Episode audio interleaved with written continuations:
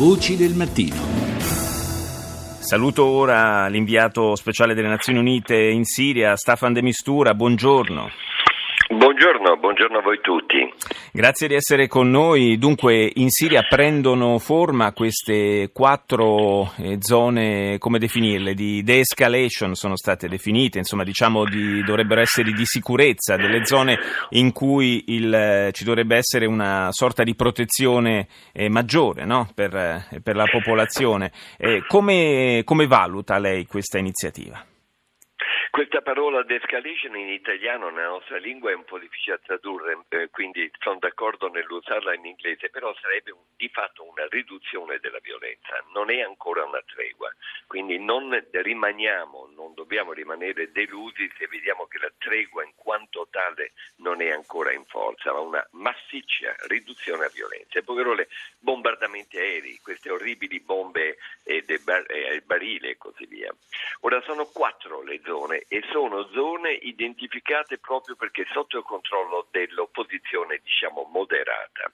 Ora noi le valutiamo ed è positivamente se funziona ovviamente e dobbiamo credere, voler credere che debbano funzionare. Perché? Perché la prima cosa che la popolazione chiede, basta con queste bombe, basta con questi bombardamenti, Parliamo anche di un processo politico, ma a bocce ferme.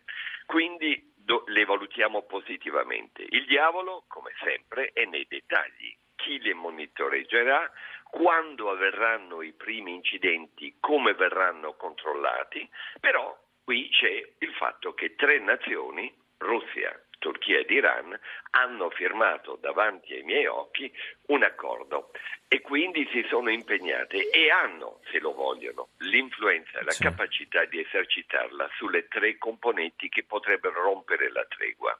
Pardon, non la tregua a questo punto, ma la de-escalation.